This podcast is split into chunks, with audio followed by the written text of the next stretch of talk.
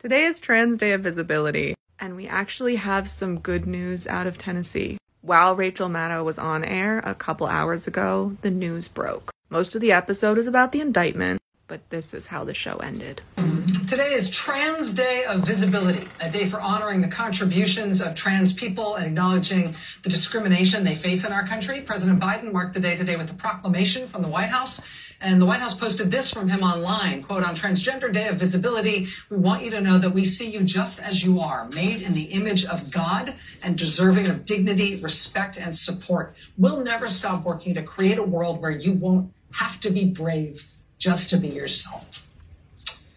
But for trans people in our country this year, so much depends on who controls the state government where you live.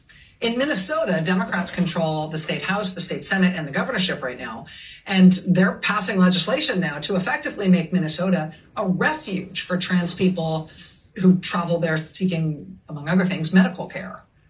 In Nebraska, Democrats are in the minority there, but those Democrats have been using what power they have, even in the minority, to filibuster every single bill. They're filibustering every single bill in the legislature just to try to stop Republicans from going after trans kids. And look, here's news tonight from Tennessee, another state where Republicans control the government. In Tennessee, Republicans spent the day today waiting for their new ban on drag to take effect at midnight tonight. Nice timing, guys. Uh, thanks to a Republican passed law, as of midnight tonight, it was set to become illegal in Tennessee to have a drag performance anywhere a minor might conceivably be present, which of course is anywhere. Repeat offenses could put you in prison for up to six years.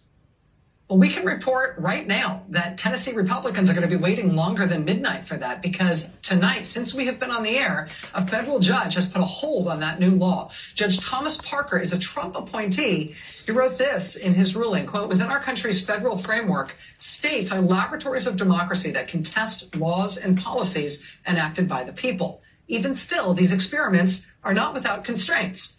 The U.S. Constitution, a law that is supreme even to the Tennessee General Assembly's acts, has placed some issues beyond the reach of the democratic process. First among them is freedom of speech. If Tennessee wishes to exercise its police power in restricting speech it considers obscene, it must do so within the constraints and framework of the U.S. Constitution. This court finds that, as it stands, the record here suggests that when the legislature passed this statute, it missed the mark. Again, the Tennessee bat- ban on drag was supposed to take effect tonight at midnight, but it will now be on hold while this federal legal challenge plays out. We'll be right back. Trump appointed?